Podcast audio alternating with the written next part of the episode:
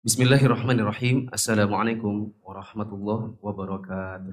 Alhamdulillahi rabbil alamin. Hamdan katsiran tayyiban mubarakan fihi kama yuhibbu rabbuna wa yarda. Asyhadu an la ilaha illallah wahdahu la syarikalah wa asyhadu anna Muhammadan abduhu wa rasuluhu la nabiyya ba'da. Hadirin jamaah yang dirahmati Allah, kita bersyukur kepada Allah. Pada hari ini kita bisa lanjutkan kembali kajian mulia dengan manhaj salaf dan kita akan masuk ke dalam kelanjutan bab taklid tapi sebelum kita mulai kajian silakan lihat kanan dan kiri. Kalau tidak kenal coba kenalan. Mari jemaah kita lanjutkan kembali di halaman 301 untuk buku yang lama dan halaman berapa buku baru? 306. Sebagaimana disampaikan pada minggu lalu bahwa taklid itu artinya ikut-ikutan tanpa mengetahui dasar dan taklid itu sebenarnya pada asalnya tercela karena para imam madhab menghendaki untuk kita lebih mengedepankan dalil-dalil dari Al-Quran dan Sunnah yang sahihah ketimbang pendapat mereka. Baik Imam Abu Hanifah, Imam Malik, Imam Syafi'i, Imam Ahmad, semuanya bersepakat dengan perkataan yang intinya, intinya sama. Meskipun kalimatnya beda-beda tapi intinya sama. Bila ada hadis yang sahih, maka ambil hadis yang sahih, pendapat kami tinggalkan. Sebenarnya demikian. Lagi pula kalau kita terlalu banyak taklid, apalagi taklid buta, maka ini banyak bahayanya. Seperti orang jadi malas belajar orang lebih mengedepankan pendapat pribadi atau pendapat golongan, pendapat ormas, pendapat gurunya ketimbang dalil yang sudah jelas. Kemudian taklid itu bisa menyebabkan banyaknya amalan-amalan yang tidak sesuai dengan tuntunan sunnah. Tetapi pada hasilnya nanti taklid itu juga diperbolehkan. Afwan. Tetapi pada sebagian kondisi taklid itu pun boleh bagi sebagian orang. Seperti orang-orang yang memang belum punya kemampuan untuk menelaah dalil, maka tidak mungkin mereka berijtihad dan mencari hukum sendiri. Mereka pasti mencari pendapat para ulama lalu kemudian mereka taklid dengan pendapat mereka itu. Nah, pada kesempatan hari ini ada kelanjutannya yaitu syarat-syarat taklid diperbolehkan. Kata penulis, syarat-syarat taklid menjadi boleh. Pertama, orang yang taklid itu memang benar-benar jahil ini bukan untuk mematikan semangat orang belajar ya. Tapi ya memang pada dasarnya dia belum tahu masalah tersebut. Dan mereka tidak punya kemampuan untuk mengetahui hukum-hukum Allah Ta'ala dan Rasulnya. Maka pada kondisi ini orang tersebut bisa taklid. Boleh dikasih contoh dekat situ kalau belum menulis? Siapa tahu kalau yang 2017 sudah pernah nulis ya sudah. Contohnya adalah orang yang baru masuk Islam. Orang baru masuk Islam tidak boleh tidak taklid. Karena baru masuk Islam, memang dia kemampuannya adalah ikut-ikutan dulu meskipun tidak tahu dasar. Orang kalau baru masuk Islam kan setelah syahadat disuruh apa biasanya sama Ustaz-Ustaz? Disuruh satu, kalau dia belum sunat, apalagi sudah dewasa maka dia wajib sunat laki-laki. Dua, wajib mandi junub, apalagi yang memang dewasa dan sudah pernah berhubungan badan. Adapun anak kecil, sebagian ulama berpendapat mandi buat mereka hanya sunnah. Ini misalnya masuk Islam usia 25, sudah beristri, istrinya juga masuk Islam. Maka mereka wajib mandi. Mandi seperti mandi junub. Kemudian ikut melaksanakan sholat. Nah mereka tidak boleh bilang, coba saya mau tahu dulu apa dalilnya mandi junub. Kalau enggak ada dalilnya saya tidak mau ikuti. Tidak bisa. Memang Anda baru masuk Islam, Anda wajib taklid, amalkan meskipun Anda belum tahu dalilnya. Yang kedua, syaratnya adalah hendaknya dia bertaklid kepada orang yang agamanya baik, yang sudah diketahui memiliki ilmu dan punya kemampuan berijtihad. Misalnya orang baru masuk Islam, teman-teman yang baru hijrah, duduk di pengajian, mungkin ada sebagian hukum yang ustadznya tidak menyebutkan dalilnya, lalu kemudian dia amalkan. Dan dia paham bahwa, oh ini guru agama, ini ustadz. Tanya-tanya, ini ustadznya dulu belajarnya di mana? Oh ini ustadznya dulu misalnya lulusan uh, Universitas Islam Madinah. Uh, apalagi diketahui ilmunya bagus, direkomendasikan oleh banyak uh, ustadz-ustadz yang lain yang sezamannya atau guru-gurunya yang sudah lampau. Uh, bagi orang awam bisa melihat dengan beberapa hal, boleh dekat situ dicatat. Pertama, lihat alma maternya. Meskipun ini bukan sebuah keharusan, tapi ini cara untuk kita menyaring kepada siapa kita mencari ilmu agama dan akhirnya mau ndak mau taklid dulu. Karena kita sudah yakin dengan ustadznya ini. Kita lihat alma maternya. Oh, lulusan Madinah. Meskipun juga tidak semua orang yang lulusan Madinah itu kemudian recommended. Karena ada juga sebagian mahasiswa sampai di sana nggak belajar. Tapi sibuk melancong. Melancong ke Mesir, melancong ke ibu kota, melancong ke Yaman. Sibuk sama travel, ngurusin jamaah umroh, haji. Dan akhirnya nggak belajar. Nilainya C, D, C, D. Pulang gelarnya LC Ada. Tapi secara global, daripada kita belajar kepada orang yang antah berantah, yang tidak tahu lagi belajarnya di mana, masih mending belajar kepada mereka. Masih mending. Karena ada juga sebagian dai di zaman kita sekarang ini, mereka tiba-tiba bikin pengajian, bikin pamflet, bikin media sosial, sering posting-posting agama, lalu orang mengira dia ustaz. Padahal tidak diketahui riwayat dia belajar agama di mana. Juga ada sebagian orang yang akhirnya dikenal sebagai dai, padahal memang basicnya bukan agama. Misalnya basicnya dunia entertainment, dulunya artis, dulunya penyanyi. Tapi berganti zaman, sudah ada artis baru, mereka sudah kurang laku, akhirnya banting setir jadi dai Kebetulan pintar misalnya berceramah, pintar berorasi, pintar mengatur kata-kata. Orang menganggap dia sebagai seorang guru agama. Kita cek dulu alma maternya di mana, belajar agamanya di mana, berapa lama. Yang kedua bisa lihat gurunya siapa, bisa lihat guru-gurunya itu siapa. Cuma mungkin kita kalau bertanya kepada ustadz yang bersangkutan kita bingung. Kok karena rasanya kurang enak kalau nanya ustadz guru antum dulu siapa. Sementara kita nggak kenal ustadznya apalagi gurunya kan gitu. Tapi kita bisa bertanya kepada orang yang mungkin kita sudah yakin ilmunya. Nanti ustadz ini yang mungkin bertanya kepada dia. Karena ada sebagian ustadz-ustadz juga mungkin meskipun ini juga butuh butuh apa ya um, butuh rasa nggak sungkan gitu untuk bertanya Maaf Aki, saya mau bertanya, kan Antum sekarang bikin kajian ya? Oh iya Ustadz, saya mau tanya dulu guru-guru Antum siapa? Saya boleh tahu, karena katanya Antum bikin pengajian, lalu kemudian bikin pamflet, kemudian Antum menamakan diri Antum di belakangnya ada kata Al-Hafiz, eh, ada gelar LCBA, saya mau tahu, mau tanya. Dan kita dapati di zaman sekarang, kalau mau berbagi pengalaman, pengalaman pribadi saya, nanya kepada sebagian dai-dai muda, banyak yang akhirnya terbongkar. Ada sebagian dai muda yang saya tanya, gelar antum ini ini bisa jadi pengalaman buat teman-teman juga bisa memahami ya. Gelar antum apa akhi? LC Ustaz. LC-nya LC mana? Soalnya kalau Saudi itu sejak 2014-an kalau nggak salah sudah nggak ada LC. Adanya BA. Jadi Ustadz Fulan BA, Bachelor of Art. LC itu sudah sudah nggak ada sekarang. Jadi kalau antum sekarang usia antum berapa?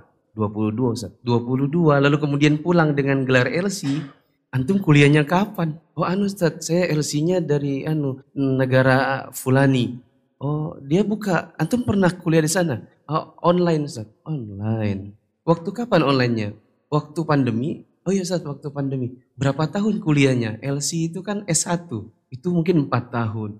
8 semester. Berantum kuliah itu berapa tahun? Oh saya masuknya 2018 gitu. 18 19 2020 2021. Tiga tahun antum LC. Oh anu baru berkelit sana sini akhirnya terbongkar bahwa bukan LC. Tapi di pamflet-pamflet kajian di Balikpapan tulisannya LC. Nah, kalau teman-teman mungkin kan tidak memahami itu. Teman-teman yang jadi DKM-DKM karena masjidnya itu kurang pengajian, akhirnya ngundang Ustadz. Ustadznya semua sibuk, Ustadz Rofi'nya sibuk, Ustadz Nadifnya sibuk, Ustadz Azminya sibuk, Ustadz Muflinya sibuk, semuanya sibuk, akhirnya ngundang yang ada. Ibaratnya ini kiai, kiai berasal dari kata ikiai, kiai. Ikiai apa ikiai? Ini aja sudah. Daripada ada yang lain, ikiai. Jadilah kiainya. Jadilah itu kiai masjidnya, ngajar. Kemudian saya ngisi, kemudian saya kenalan. Oh ini yang ngajar di sini. Oh iya. Oh iya, mampir ke rumah main-main. Datang ke rumah wawancara Bingung habis itu. Setelah itu saya bilang, mumpung antum masih muda, starting antum itu harus jujur. Karena antum mungkin bisa menutupi sesuatu dari orang awam, tapi tidak kepada ustadz-ustadz. Masih muda, antum startingnya harus bagus. Ibarat antum mau bangun rumah, kalau pondasi antum jelek, antum bangun itu cepat rusak. Paling nanti gak lama hancur, retak. Dan itu seorang dai bangun awal kali dakwahnya itu harus dengan kejujuran. Kalau antum SPD, SPD. Jangan LC. Kalau antum cuma SPDI jangan bilang antum BA. SPDI berarti antum S1-nya agama tapi di Indonesia.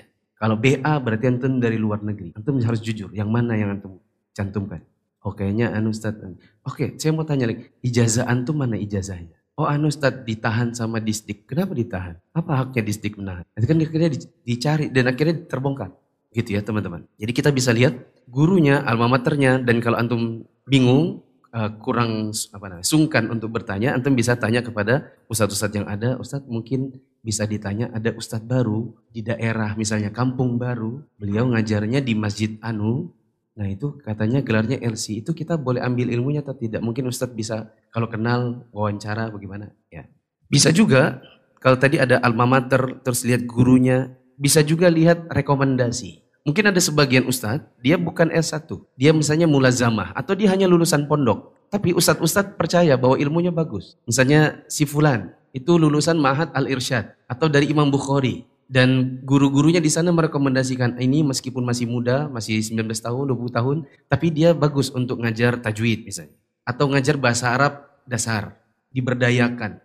Akhirnya diberi rekomendasi, maka kita bisa ambil ilmu darinya. Ya, nanti kalau kita belajar dari dia, antum jangan tanya, Ustadz itu dasarnya apa, dalilnya apa dulu, baru saya mau percaya, baru saya mau amalkan.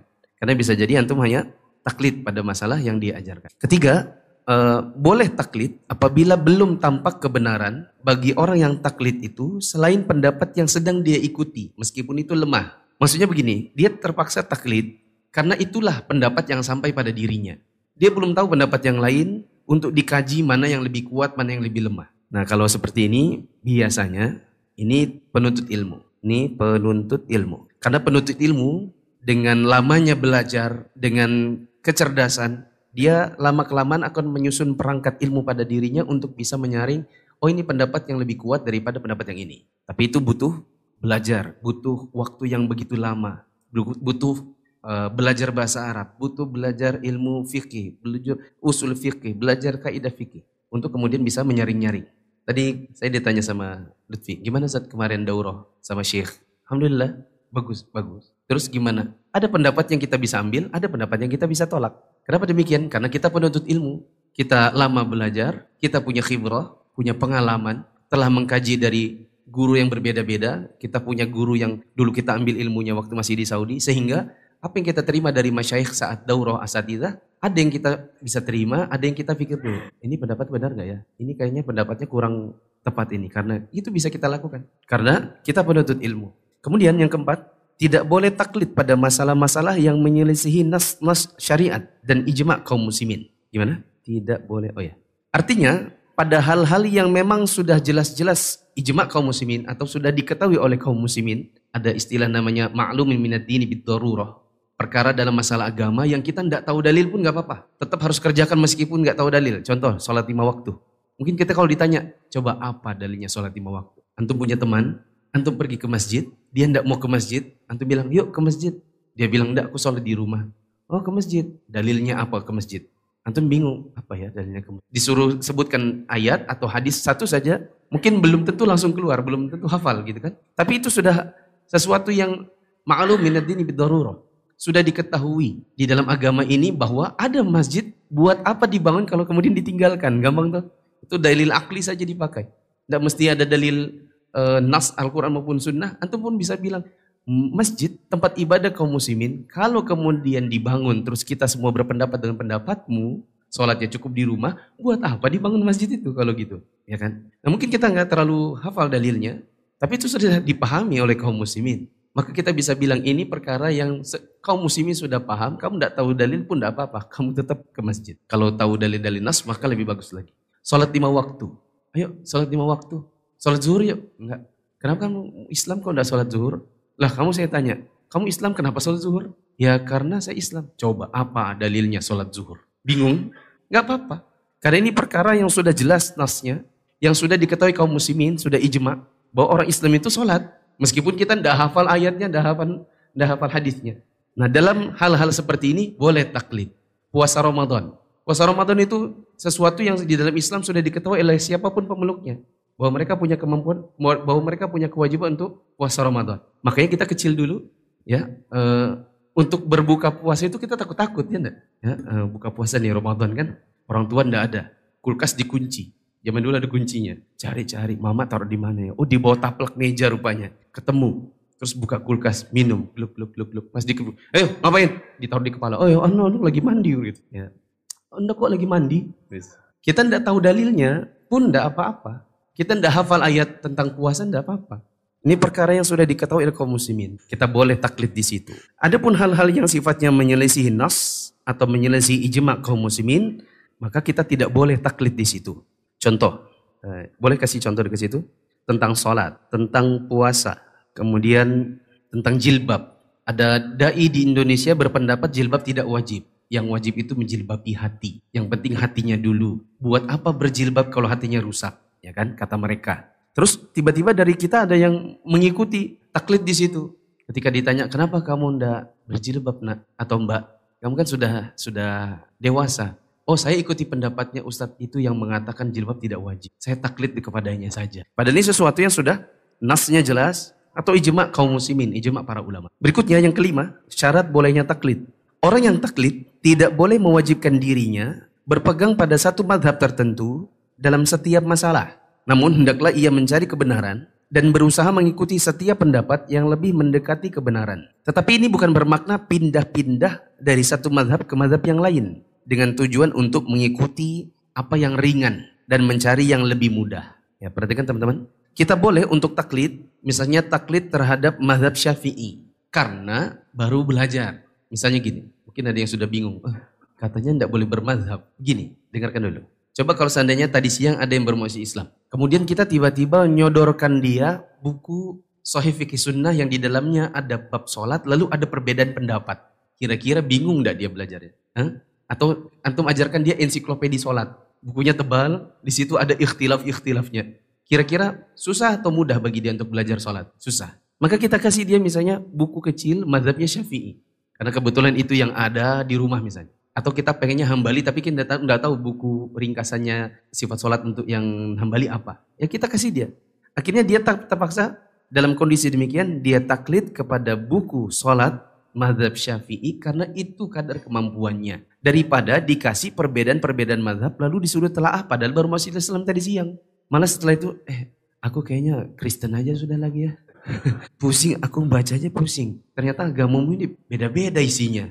Ini aja kata pendapat pertama, pendapat kedua, pendapat ketiga. Pusing saya katanya. Karena dia baru masuk Islam. Nah orang yang demikian, mendingan dia taklid dulu kepada misalnya buku sholat madhab syafi'i. Supaya bisa sholat. Nanti di ini dia di, di apa namanya dimotivasi untuk ikut-ikut kajian. Yuk ikut kajian. Jangan juga nanti antum bawa ke kajian yang kajian itu berat dan susah dipahami. Supaya dia mau terus belajar. Diajak ke kajian yang mungkin mudah bagi dirinya. Yang pembahasannya simpel buat dia. Supaya dia mudah untuk nelaah, untuk sedikit demi sedikit menambah ilmu, nambah ilmu. Mungkin nanti setelah setahun, dua tahun, tiga tahun, akhirnya dia lama-lama sudah mulai terbiasa dengan kata-kata ikhtilaf, pendapat yang rojih, udah mulai dengar dan udah mulai nanya-nanya, eh kalau rojih itu artinya yang yang lebih kuat ya? Iya. Kamu kok tahu? Iya, soalnya aku kalau katanya Ustadz itu pendapat pertama, pendapat kedua, pendapat rojih. Rojih itu apa ya? Kupikir-pikir kayaknya rojih itu artinya lebih kuat. Betul? Iya betul. Nah kan dia sudah mulai terbiasa. Barulah dia kemudian bisa nanti ikut kajian misalnya ensiklopedi sholat. Mulai, oh madhab syafi'i begini, oh madhab hambali begini. Oh yang lebih kuat pendapatnya hambali misalnya. Adapun orang yang baru belajar, maka tidak apa-apa. Tapi jangan apa-apa semuanya harus syafi'i. Apa-apa harus semuanya syafi'i. Itu yang dimaksud oleh Ustadz Yazid di sini. Tapi jangan mewajibkan dirinya untuk berpegang pada mazhab tertentu saja. Pada semua masalah. Yang harusnya dia lakukan adalah terus belajar sampai dia mulai lama-kelamaan bisa terbiasa untuk menelaah, oh ini ada pendapat yang lebih kuat begini. Oh pendapat yang lebih kuat di mazhab yang ini. Karena kita kalau mau ikuti mazhab syafi'i, semua pendapat dalam mazhab syafi'i mau diikuti, malah kita nanti ada masanya kadang bingung sendiri. Ada masanya bingung sendiri. Contoh, dalam mazhab syafi'i cadar itu wajib. Cadar wajib. Ini misalnya baru masuk Islam tadi siang. Jangankan cadar, jilbab aja belum punya. Karena dia belum tahu kalau ternyata muslimah itu harus punya harus berjilbab. Jadi ketika dia masuk Islam, zuhur, kemudian disuruh diajarkan, "Mas, nanti sama istrinya nih ya mandi junub, apa itu Ustaz? Mandi junub itu bicaranya gini, gini, gini. Nanti sholatnya lima waktu ya. Nah sebelum sholat caranya wudhunya begini. Diajarkan dia. Terus jangan lupa nanti kan syafi'i. Bercadar ya. Baru masuk Islam zuhur, besok suruh bercadar. Karena dalam madhab syafi'i, cadar wajib.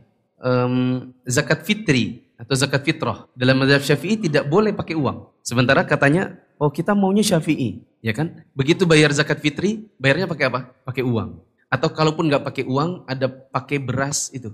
Beras simbolisasi. Jadi di dalam masjid ditaruh sekantong beras, mungkin dua setengah kilo, mungkin yang lima kilo. Nanti kalau ada orang datang bawa uang, transaksi dulu dalam masjid. Bapak pakai apa bayarnya? Pakai uang. Oh ini pak dibeli dulu punyanya masjid, ditransaksikan. Uang diterima panitia, beras diserahkan. Sudah selesai, baru kemudian berasnya diambil. Nanti next datang orang bawa uang lagi, beras itu lagi yang dijual. Jadi beras simbolisasi. Ya. Karena pengennya seperti Syafi'i, tapi malas untuk uh, menyediakan berasnya. Atau nanti kalau untuk gotong-gotong ke rumah-rumah para penerima zakat, akhirnya keberatan. Wallahu alam biswa. Uh, tadi ada perkataan Ustadz Yazid di sini, tapi bukan bermakna pindah-pindah dari satu mazhab ke mazhab yang lain. Ketika nanti belajar, oh mazhab ini lebih kuat. Dalam hal ini Syafi'i lebih kuat. Dalam hal ini Maliki lebih kuat. Itu pindah-pindah seperti itu bukan dalam rangka mencari yang ringan, melainkan mencari mana yang lebih mendekati kepada dalil. Wallahu a'lam besok. Lanjut. Bahasan berikutnya, apakah orang wajib, apakah orang awam itu wajib bermadhab? Kata Imam Ibn Qayyim rahimahullah, tidak diwajibkan untuk orang awam bermadhab. Inilah pendapat yang benar dan pendapat yang pasti. Sebab tidak ada kewajiban kecuali diwajibkan oleh Allah Ta'ala dan Rasulnya. Dan Allah Ta'ala dan Rasulnya tidak pernah mewajibkan orang untuk bermadhab dengan satu madhab dari para para imam. Sampai dia taklid kepadanya dan tidak dan tidak kepada taklid. Eh, ulang. Dan Allah Ta'ala dan Rasulnya tidak pernah mewajibkan orang untuk bermadhab dengan satu madhab dari para imam. Sampai-sampai dia terus mengikuti madhab tersebut, taklid buta pada madhab tersebut dan tidak mau kepada yang selainnya. Prinsip yang benar adalah tidak boleh berpegang teguh, kuat atau buta kepada mazhab tertentu kecuali kecuali satu, dia tidak sanggup belajar agama kecuali dengan mazhab dulu. Contohnya siapa tadi? Orang yang baru masuk Islam. Orang ini belum bisa belajar lanjut, dia biasanya ngikut dulu. Yang kedua, dikecualikan jika yang dihasilkan dari mengikuti mazhab tertentu ini adalah terjegahnya kerusakan yang lebih besar dan tidak akan terwujud pencegahannya itu kecuali dengan terpaksa mengikuti madhab dulu. Contohnya ada orang nggak bisa sholat kecuali dengan mengikuti madhab. Daripada dia bingung, dia mau cari ustadz, ustadz ustadz semua sibuk. Mau cari teman-teman, teman-temannya juga sibuk. Akhirnya ada teman yang berbaik hati, kamu belajarnya pakai buku ini aja dulu. Ikuti tata aturannya. Kamu ikuti di YouTube ini tata cara sholat dari awal sampai akhir. Daripada dia tidak sholat sama sekali. Karena merasa bahwa sholat itu ternyata belajarnya berat. Daripada demikian, maka kasih dia buku madhab yang membuat dia simple dalam belajar. Bab berikutnya, pengaruh buruk dari fanatik madhab. eh, ngomong-ngomong, untuk pengetahuan dasar bahwa madhab yang paling dikenal di kalangan kita para penuntut ilmu ada madhab Hanafi, Maliki, Syafi'i, Hambali, dan Zohiri. Cuman yang paling banyak kalau kita di sini, kalau ikhwan-ikhwan yang ya rata-rata ngajinya ngaji sunnah, ngaji salaf, rata-rata itu lebih condong ke Hambali, sama Syafi'i. Sedikit yang Hanafi. Ada sebagian hal yang kita condong ke Maliki. Ada sebagian negeri atau sebagian negara di sana lebih berkembang pendapat madhab Imam Syafi'i. Ada sebagian negara yang lebih condongnya ke Hambali. Ada yang lebih tersebar di kalau masyarakatnya Syafi'i. Seperti kita di sini. Berikut ini adalah pengaruh buruk kalau kita terlalu fanatik dengan madhab tertentu. Kata penulis, yang pertama, fanatik madhab bisa membatalkan ajakan untuk berhukum kepada Allah Ta'ala. Lantaran mengikuti mazhab tertentu, kemudian maunya fanatik di situ, tidak mau mengikuti mana yang lebih kuat dalilnya. Ya. Akhirnya dia tidak mengikuti ajaran agama yang sudah jelas. Misalnya ada sering kita contohkan atau kita contohkan di pertemuan dua minggu yang lalu.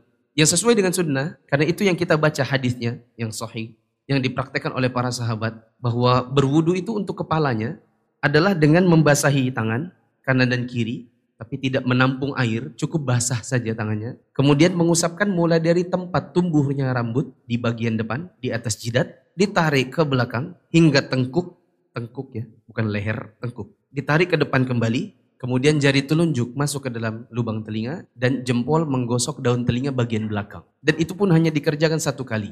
Baik yang dipraktekkan oleh Abdullah bin Zaid maupun dipraktekkan oleh Uthman bin Affan. Sebenarnya cara mengusap kepala demikian. Dalam madhab syafi'i itu cukup bagian depan. Makanya kita dulu belajar yang diusap itu cuma jambulnya. Itu pun diusapnya tiga kali. Ya enggak? Dan sampai sekarang kaum muslimin di Indonesia masih demikian. Ambil air tuh set, set, set gitu kan. Diusap ke bagian depannya saja. Kalau kita mau fanatik terhadap madhab syafi'i, maka kita akan meninggalkan sunnah Nabi. Karena yang sesuai dengan sunnah Nabi adalah mengusap seluruh bagian kepala sampai tengkuk lalu kemudian ditarik lagi ke depan. Kecuali bagi wanita yang rambutnya panjang. Tidak mesti juga dia setelah ke belakang terus rambutnya ditaruh ke depan, dihambur ke depan, baru diusap lagi ke belakang. Menyusahkan. Maka bagi dia cukup sampai tengkuk saja. Tidak perlu menghambur rambutnya. Ada orang ketika misalnya kita bersebelahan wudhu dengannya, kita bilang, mas maaf ya, masnya itu wudhunya cuman jambulnya tuh tiga kali, tes tes tes. Itu hmm, apa uh, dalilnya? Oh, saya syafi'i Pak, hidup syafi'i. oh, kalau yang sesuai sunnah, boleh saya beritahu, yang sesuai sunnah itu begini. Set, set, set. Dan satu kali. Oh ya itu terserah Anda. Kalau saya itu syafi'i. Ini kan fanatik sudah, tidak mau dikritik ya.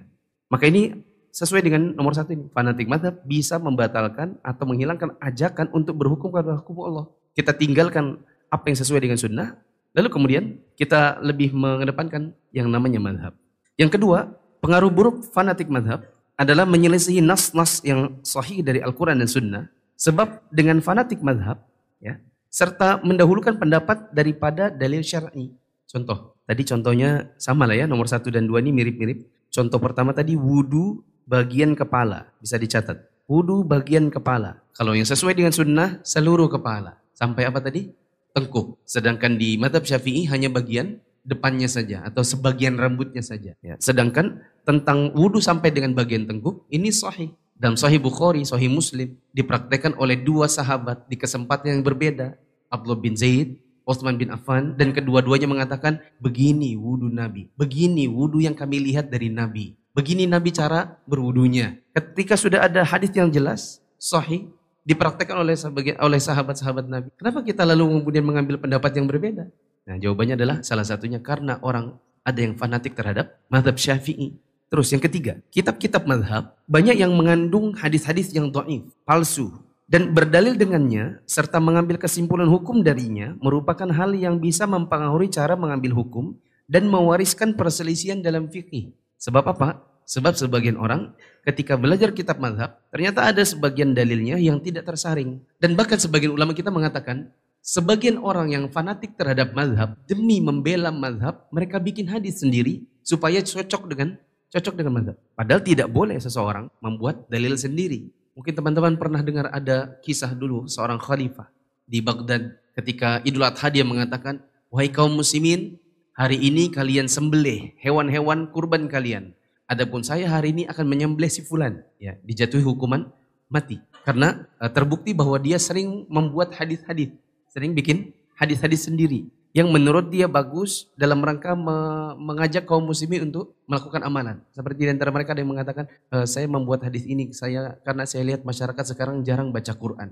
Akhirnya dia bikin hadis sendiri. Nah sebagian ulama kita dia mengatakan, sebagian orang yang fanatik terhadap mazhab, demi membela mazhab, akhirnya membuat hadis sendiri. Membuat hadis-hadis yang tidak ada asal usulnya. Atau hadis yang doif atau palsu diriwayatkannya. Seperti juga di antara, sebagai contoh, boleh ditulis di situ. Sebagai contoh, di antara para ulama, ada yang mengatakan makruh, saya ulang ya, di antara ulama madhab, seperti dalam madhab syafi'i, ada yang mengatakan makruh berwudu dengan air yang dipanasi oleh matahari. Namanya air musyammas. Air yang terkena matahari. Padahal kalau kita tanya apa hadisnya yang memakruhkan itu, maka tidak ada. Tapi ini ada dalam madhab. Teman-teman pernah dengar ada sebagian orang berpendapat kalau wudu air dari wudhu ini jatuh kembali ke dalam bak, maka bak itu tidak bisa dipakai. Hah?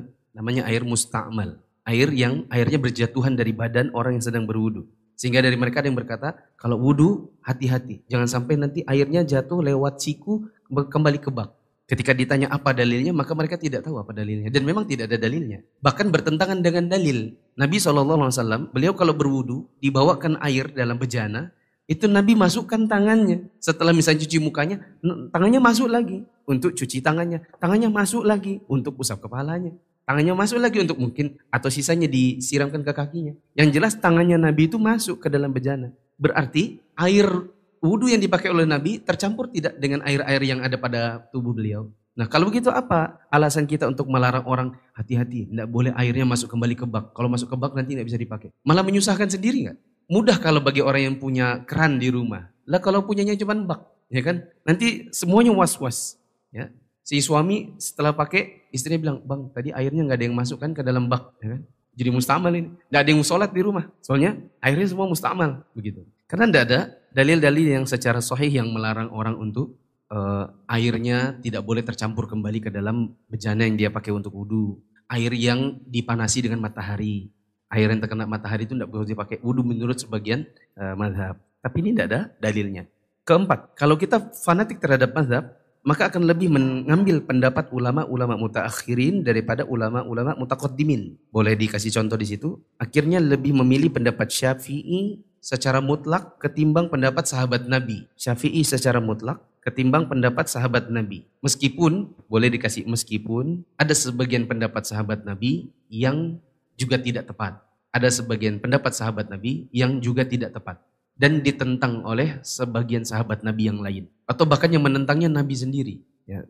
Secara umum, pendapat sahabat Nabi itu lebih bisa dipegang. Bahkan Nabi SAW mengatakan, Majtama'at ummati ala dhalalah. Umatku, yang dimaksud Nabi di sini adalah sahabat-sahabatnya. Sahabat-sahabatku ini tidak akan bersepakat, tidak akan ijma untuk sebuah kesesatan. Ya. Maka kalau seandainya sudah berlaku pendapatnya para sahabat Nabi, kemudian bisa jadi ada sebagian masalah yang di situ ada pendapat Syafi'i bertentang dengan pada sahabat Nabi. Sebagian orang karena dia fanatik terhadap Syafi'i, yang dia ambil hanya Syafi'i. Sahabat Nabi yang sudah jelas-jelas lebih kuat, pendapatnya malah ditinggalkan. Kelima, uh, afwan. Tadi saya beri catatan meskipun ada sebagian sahabat Nabi yang pendapatnya tidak bisa diambil. Ada yang bisa kasih contoh? Uh, dicontohkan pendapatnya Ibnu Umar, di mana Ibnu Umar berpendapat kalau seandainya jenggot itu digenggam dan sudah lebih segenggam, maka boleh dipotong lebihannya. Lebihannya loh ya, bukan oh segenggam, baru di sini yang dipotong. Bukan itu ya. Nanti salah paham. Takutnya dipahami, oh segenggam, berarti sudah boleh dicukur semua. Bukan. Oh lebih segenggam, lebihannya itu yang digunting. Sebagian ulama ada yang memberi catatan, Ibnu Umar tidak melakukan itu kecuali dalam ihram. Maaf, maaf, waktu tahallul. Seperti Syekh Utsaimin mengatakan, Ibnu Umar melakukan hal itu memang ketika apa? Tahallul. Bukan untuk jadi rutinitas. Setiap ini lebih potong, lebih potong. Ada lagi. Pendapatnya Abu Hurairah di mana Abu Hurairah kalau berwudu itu tidak hanya sampai dengan siku. Bila tidak ada yang lihat, maka Abu Hurairah berwudu sampai ketek, sampai ke tiang. Tapi Abu Hurairah melakukan ini kalau dia bersendirian, karena itu ijtihadnya dia. Dan apa pendapat Abu Hurairah harus ditinggalkan. Karena Nabi tidak pernah mencontohkan. Nabi kalau berwudu hanya sampai siku. Hanya saja Abu Hurairah karena dia pernah mendengar Nabi SAW mengatakan bahwa nanti di hari kiamat kita akan dibangkitkan dalam keadaan anggota wudhu ini bercahaya maka Abu Hurairah mengatakan siapa yang ingin cahayanya panjang, maka panjangkan. Jadi makanya dia kalau berwudu sampai ke tiang, biar panjang semua. Meskipun kita bilang ini kalau dipraktekkan di zaman sekarang, mandi sekalian, biar kayak Ultraman antum, kan bercahaya semua. Jadi jangan cuci jangan cuci kaki sampai mata kaki, sekalian sampai betis, sampai siku. Kalau perlu sampai paha. Jadi tidak usah wudhu di tempat wudhu, masuk kamar mandi, ya kan? Sekalian mandi. Pendapat Abu Hurairah di sini tidak bisa diambil. Ada pendapat sahabat Nabi ini yang bangkar. Nah, ada yang ibu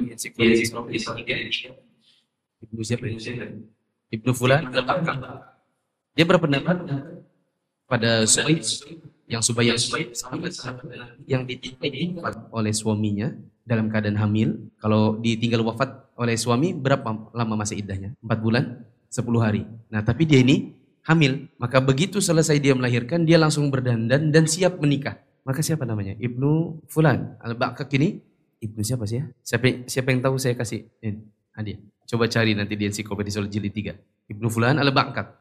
Dia marahi Subai'ah. Eh Subai'ah, kamu baru meninggal suamimu, kenapa kau sudah berdandan? Subai'ah bingung. Oh nggak boleh ya. Akhirnya dia tutup kembali. Tapi setelah itu sore hari dia datangi Nabi. Ya Rasulullah, saya ditinggal wafat oleh suami saya. Terus saya ini boleh enggak menikah lagi? Saya sudah melahirkan, sudah merojol. Maka Nabi membolehkan. Kalau kamu mau, memang itu yang kamu inginkan, silakan kamu nikah. Itu menunjukkan bahwa meskipun seorang istri ditinggal wafat suami, iddahnya tidak empat bulan sepuluh hari. Bila dia hamil. Maka bila hamilnya baru dua bulan, maka dia baru menikah lagi, nanti tunggu sudah melahirkan. Berarti masih ada tujuh bulanan. Kalau dia baru melahirkan lima hari yang lalu, maka dia sudah menikah. Sudah boleh menikah meskipun suaminya baru lahir. Eh, maaf, dan bila meninggal suaminya lima hari yang lalu, kemudian dia melahirkan, maka dia sudah bisa menikah. Meskipun nanti pasti akan jadi gunjingan orang. Eh, baru meninggal suaminya lima hari kok sudah menikah. Karena orang tidak mengetahui pendapatnya Nabi SAW demikian kepada Subayah. Ya. Tadi sahabatnya namanya Ibnu Sanabil bin Al-Ba'kak. Sahabat wanita yang meninggal suaminya dalam keadaan dia wafat namanya Subayah. Subayah Al-Aslamiyah. Saya ulang ceritanya. Eh, salah satu salah satu juga contoh pendapat sahabat Nabi yang ditolak yaitu pendapat Ibnu Sawanabil Al-Ba'kak seorang sahabat Nabi yang ketika dia melihat seorang sahabat Nabi wanita namanya siapa tadi Subay'ah Al-Aslamiyah dalam kondisi dia wafat suaminya dan belum sampai 4 bulan 10 hari dia melahirkan. Lalu kemudian Subayyah ini berdandan dan intinya dia siap nikah. Sementara harusnya wanita yang ditinggal wafat suaminya ihdat berkabung dengan tidak menggunakan perhiasan dan tidak berdandan selama 4 bulan 10 hari. Ya, maka ditegur Subayyah ini. Kamu kok baru meninggal suamimu sudah berdandan. Takutlah Subayyah akhirnya dia masuk kembali ke dalam rumah dan akhirnya uh, menutup kembali intinya perhiasannya ditinggalkan. Tapi dia pergi kepada Nabi. Maka Nabi SAW mengatakan, bila kamu menginginkan untuk menikah, maka kamu sudah bisa menikah. Yaitu dengan berakhirnya kehamilan, dengan melahirkan. Oke, yang kelima, mencukupkan diri dengan satu madhab dan tidak mengambil manfaat dari ilmu yang ada pada madhab yang lain, kesungguhan para ulamanya, serta kitab-kitab mereka, ya karena fanatik pada madhab saja, ini menjadi sebuah keburukan dalam fanatik terhadap madhab. Ya, bahkan boleh diberi uh, catatan di situ. Bahkan Imam Syafi'i, Imam Syafi'i berkata, tidak seorang ulama pun, tidak seorang ulama pun yang menguasai seluruh ilmu dan pasti ada yang luput dari pengetahuannya. Sehingga kalau kita mengatakan saya Syafi'i, apa pun saya pokoknya yang penting Syafi'i. Lah, kalau kamu semuanya Syafi'i, maka ketahuilah bahwa Imam Syafi'i berkata, tidak seorang ulama pun yang menguasai seluruh ilmu dan pasti ada yang luput darinya, termasuk Imam Syafi'i. Maka kalau kamu semuanya mau ambil syafi'i, maka pasti ada ilmu yang luput darimu. Dan itu harusnya bisa ditambal dengan kamu mengikuti pendapat imam, misalnya Imam Ahmad bin Hambal. Yang keenam, fanatik terhadap madhab, keburukannya adalah banyak kitab-kitab madhab yang kosong dari dalil, dengan kitab-kitab dan dengan kitab-kitab tersebut membuat kaum muslimin berpaling dari mempelajari Al-Quran dan Sunnah. Ini kurang lebih seperti nomor satu dan dua. Ketujuh, menyebarnya taklid dan kecumudan yang ketujuh, fanatik madhab akan menyebarkan taklid dan kejumudan serta menutup pintu ijtihad. Orang jadi malas belajar. Jumud itu artinya apa? Jumud. Jumud itu dari bahasa Arab. Jumud artinya beku, ya. Benda padat itu namanya. Beku otak karena tidak belajar. Segala sesuatunya semua disandarkan hanya pada Syafi'i Syafi'i atau Hambali Hambali. Ya kan kalau orang kaum muslimin di zaman kalau orang kaum muslimin di apa nih? Ulang. Kaum muslimin di Indonesia ini kan banyak yang kalau dikritik amalannya, nanti dia sedikit-sedikit pembelanya apa? Syafi'i. Misalkan Syafi'i. Meskipun kadang-kadang dia nanti termakan omongannya sendiri. Ada yang dia kira Syafi'i, padahal bukan Syafi'i. Seperti orang bilang, mari kita menghadiahkan pahala Al-Fatihah untuk Bapak Anu yang tadi siang meninggal. Al-Fatihah, ya kan? Ketika ditanya, Pak, Bapak itu menghadiahkan pahala itu kenapa? Emang sampai? Sampai. Kenapa? Syafi'i.